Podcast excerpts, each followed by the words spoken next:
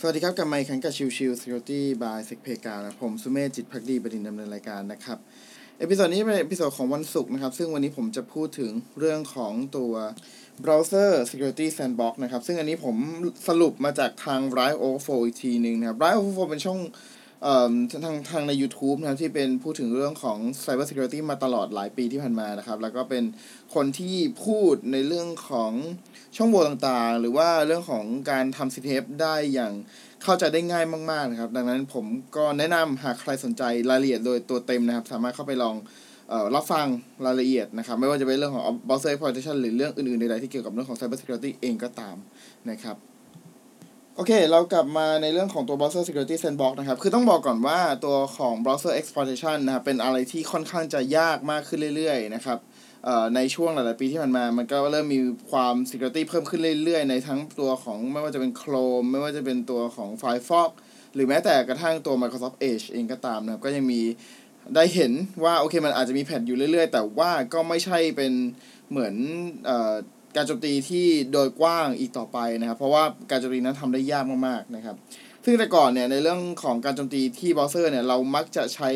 ชื่อเรียกว่าตัวของ drive by download นะครับก็คือการโจมตีไปที่ตัวของเบราว์เซอร์แล้วบังคับให้เบราว์เซอร์นั้นไปดาวน์โหลดตัวของแอปพลิเคชันแล้วมา run อีกทีหนึ่งนะครับ นั่นคือจุดที่เขาเรียกว่าตัวของ drive by download นะครับ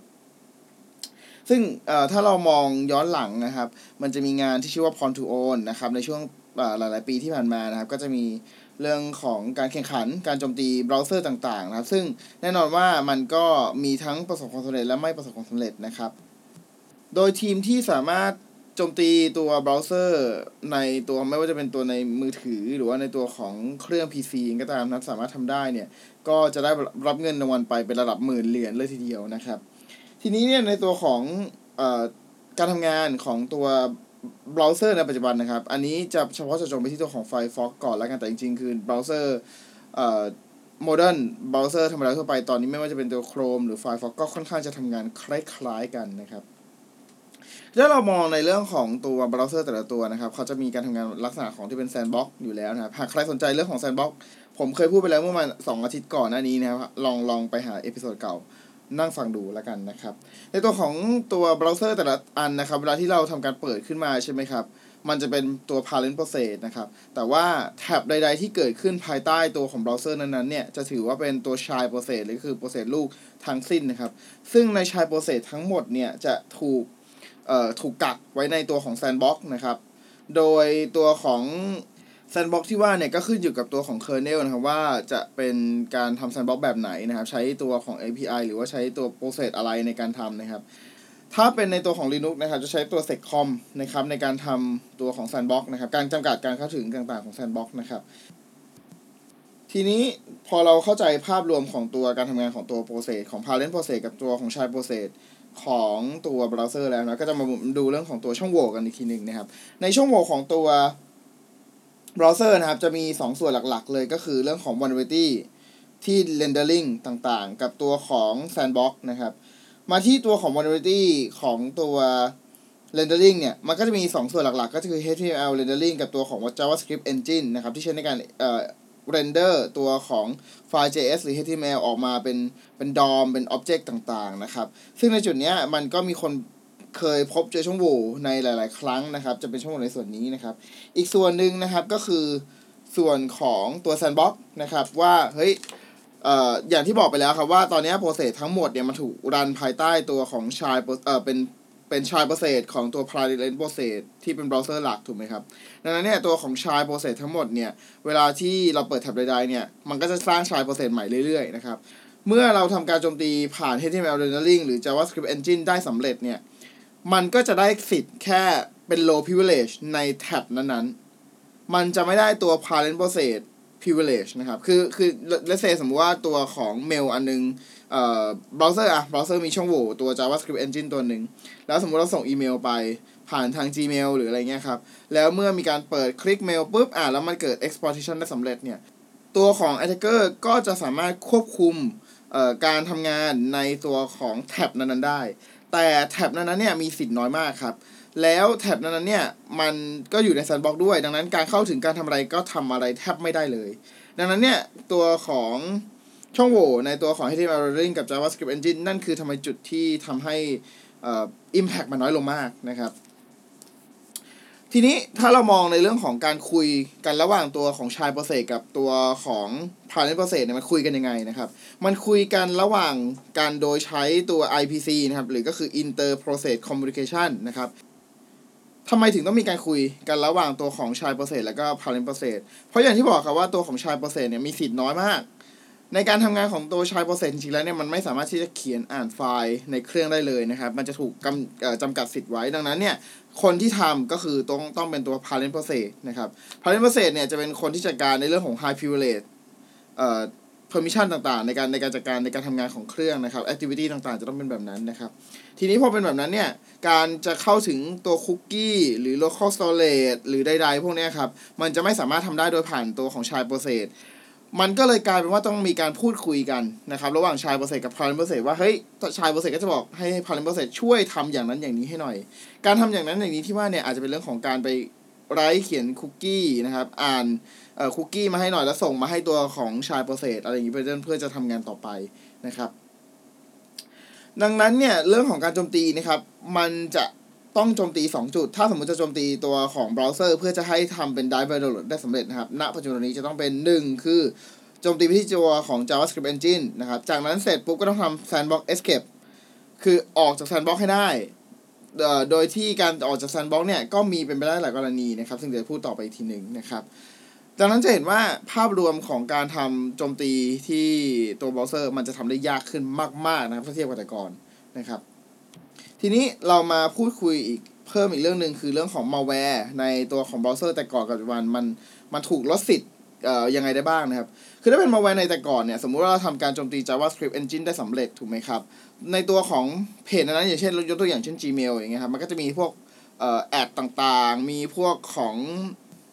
iframe ที่อยู่ในหน้าจอเดียวกันถูกไหมครับในในในในในหน้าเดียวกันในภาพเอ่อในฟอร์มเอ่อในเว็บ HTML อันเดียวกันนะครับ ทีนี้ ถ้าเป็นแต่ก่อน เมื่อ malware โจมตีในตัวของเอ่อผ่านแอดหรือว่าผ่าน iframe ได้สำเร็จเนี่ย มันจะสามารถเข้าถึงobject อื่น ๆ ภายในหน้าเดียวกันได้ ซึ่งมันกลายเป็นว่าตัวของ malware เนี่ย สามารถอ่านข้อมูลของตัวเฟรมอื่น ๆ ที่อยู่ภายในแท็บเดียวกันได้นะครับ ซึ่งในจุดนั้นเนี่ยก็จะทำให้ตัวของ malware มันกลายเป็นว่าสามารถขโมยตัวของข้อมูลออกมาได้นั่นเองนะครับ แต่ณปัจจุบันนี้นะครับ เป็นพวก modern เอ่อ เบราว์เซอร์อย่างเช่นตัวของ Firefox หรือ Chrome นะครับ มีการทำสิ่งที่เรียกว่า Site Isolation เพิ่มเติมนะครับ เป็นฟีเจอร์ที่แยกการทำงานของโปรเซสของแต่ละ iframe แต่ละแอดทั้งหมดเนี่ย ให้แยกกันหมดเลย ดังนั้นหมายความว่าถ้าสมมติมีการโจมตีผ่านแอดหรือผ่าน iframe ใดๆครับสำเร็จเนี่ยมันก็จะกลายเป็นว่าเขาไม่สามารถอ่านเข้ามาในแท็บเดียวกันได้แล้ว มันจะอยู่ได้ได้แค่ภายในตัวของ iframe ในกรอบนั้นๆแค่นั้นเองนะครับ ซึ่งอันนี้คือจุดที่สำคัญมากๆทำให้ malware เนี่ยมันโจมตีได้อย่างยากลำบากมากขึ้นนั่นเองนะครับ ทีนี้ในส่วนของเอ่อเรื่องของ rendering vulnerability อันนี้ผ่านไปนะครับ จะเห็นภาพชัดเจนว่ามันมีการโจมตีที่ทำได้ยากมากขึ้นหรือทำไปแล้วมีผลกระทบได้น้อยขึ้นมากๆนะครับ อีกอันหนึ่งที่จะต้องพูดคุยกันคือเรื่องของการทำ sandbox escape ของตัว browser นะครับ ว่าจากตัวของ แท็บเนี่ยให้ออกมาที่ตัวของ browser ทำยังไงได้บ้างนะครับ ใน Live Overflow นะครับเขาก็มีการสรุปตัวช่องโหว่หลักๆ มาใน 3 ส่วนในเรื่องของการทำ Sandbox Escape นะครับ ก็จะเป็นเรื่องของ OS Sandbox Feature นะครับ แน่นอนว่าในการ implement ตัวของ Sandbox อย่างที่บอกครับว่าแต่ละ OS ก็มีการ implement ที่แตกต่างกัน เพราะว่ามีการใช้ library หรือ kernel เอ่อที่แตกต่างกัน ฟังก์ชันที่ใช้ในการทำงานก็แตกต่างกัน ถ้าสมมุติว่าฟังก์ชัน ที่ใช้ในการ implement ตัวของ Sandbox นั้นมีช่องโหว่ก็อาจจะใช้ถูกใช้ในการทำ bypass แล้วก็ทำตัว Sandbox Escape ออกมาได้นั่นเองนะครับ อีกส่วนหนึ่งคือเรื่องของ IPC layer นะครับ ถ้าสมมุติว่า IPC layer มันมีช่องโหว่ขึ้นมา เราก็อาจจะสามารถใช้ตัวของ IPC layer นั้นในการโจมตี แล้วดึงข้อมูลหรือการทำงานสั่งออกมาผ่าน IPC layer นั้นได้อีกทีหนึงนั่นเองนะครับ อีกส่วนสุดท้ายคือเรื่องของ logic bug ของตัว IPC layer คือในการ implementation ของตัว IPC layer เนี่ย อาจจะมีบางส่วนที่มีความผิดพลาด เพราะด้วยความที่ตัวของ IPC layer ครับ จะถูกสั่งงานผ่านตัวของ JavaScript ได้นะครับ คือณปัจจุบันตอนนี้เนี่ย ตัวของ Firefox นะครับ มันมีการ implementation อ่อไม่จริงๆ ไม่ใช่แค่ Firefox หรอก คือ Chrome ด้วยกันแล้วแต่นะครับ มันจะมีบางส่วนของตัวแอปพลิเคชันเองเนี่ย มันไม่ได้ถูกเขียนโดยใช้ C++ อย่างเดียว แล้วมันมี บางส่วนบาง part ของเบราว์เซอร์เนี่ย ถูกใช้งานถูกสร้างโดยใช้ตัว JavaScript นะครับ ซึ่งในตัวของ Firefox เนี่ย เขาจะใช้ตัว JavaScript ที่ชื่อว่า JavaScript Actor นะครับ ในการ render ในการทำงานต่างๆ ในการกำหนดออปชันของตัวแอปพลิเคชัน หรือว่าการคุยอะไรเงี้ยครับ บางส่วนจะใช้เป็นตัวของเอ่อ JS Actor นะครับ ทีนี้ถ้าสมมุติว่าเกิดไอ้ Java เอ่อ JS Actor เนี้ยมีช่องโหว่นะครับ ก็จะทำให้ผู้โจมตีสามารถทำเรื่องของ Sandbox Escape ผ่านทางช่องโหว่ของตัว JS Actor หรือตัวของ IPC Layer หรืออะไรแบบนี้ได้นั่นเองนะครับ ซึ่งอันนี้ก็มีการยกตัวอย่างไว้ด้วยนะครับว่าตัวของช่องโหว่ที่เคยถูกใช้ โจมตีที่ JS Sector เนี่ย ก็จะมีทั้งตัวของ CVE 2019 11708 นะครับ ซึ่งเป็นในส่วนของตัว prompt open นะครับ ที่ตัวของทาง JS Sector เนี่ย ไม่ได้มีการตรวจสอบให้ดีพอ ไม่มีการ sanitize application input ตรงนี้นะครับ ซึ่งทำให้ตัวของ attacker สามารถโจมตีผ่านตัวของ prompt open function แล้วทำให้สามารถเข้าถึงตัว environment ภายนอกของตัวเบราว์เซอร์ที่เป็น parent process ได้นั่นเอง นะครับอะไรแบบนี้นะครับ ดังนั้นเนี่ยจะเห็นว่าตัวของการโจมตีเบราว์เซอร์เนี่ยมันค่อนข้างจะหลากหลายนะครับ ตั้งแต่ตอนแรกเลยคือเรื่องของตัว rendering ก็เป็นส่วนหนึ่ง อีกส่วนหนึ่งคือส่วนของ sandbox escape ซึ่งก็ต้องสัมพันธ์ร่วมกันถึงจะสามารถโจมตีแล้ว สามารถไปถึงตัวเครื่อง host ภายนอกได้นะครับ ดังนั้นเนี่ยก็จะเห็นภาพว่าอดีตกับปัจจุบันมันแตกต่างกันอย่างไรนะครับสำหรับตัวของช่องโหว่และผลกระทบที่เกิดขึ้น ของ browser security sandbox นั่นเองนะครับโอเค ก็ประมาณนี้นะครับสำหรับ episode นี้นะก็หวังเป็นอย่างยิ่งว่าจะเป็นประโยชน์สำหรับทุกๆท่านนะครับหากใครสนใจรายละเอียดตัวเต็มนะครับ ก็ผมก็จะแนะนำให้ไปที่ตัวของช่องของทาง Live Overflow นะครับ จะมีรายละเอียดตัวหัวข้อชื่อว่า browser security sandbox อยู่นะครับ โอเคอพิสดนี้ฝากไว้เท่านี้นะครับ ขอบคุณทุกๆท่านที่เข้ามาติดตามแล้วพบกันใหม่สำหรับวันนี้ลากันไปก่อนสวัสดีครับ